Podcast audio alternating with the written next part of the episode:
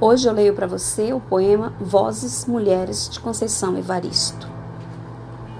A voz de minha bisavó ecoou criança nos porões do navio, ecoou lamento de uma infância perdida.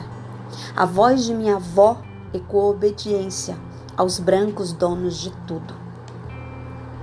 A voz de minha mãe ecoou baixinho revolta, no fundo das cozinhas alheias, debaixo das trouxas, roupagem suja dos brancos, pelo caminho empoeirado rumo à favela.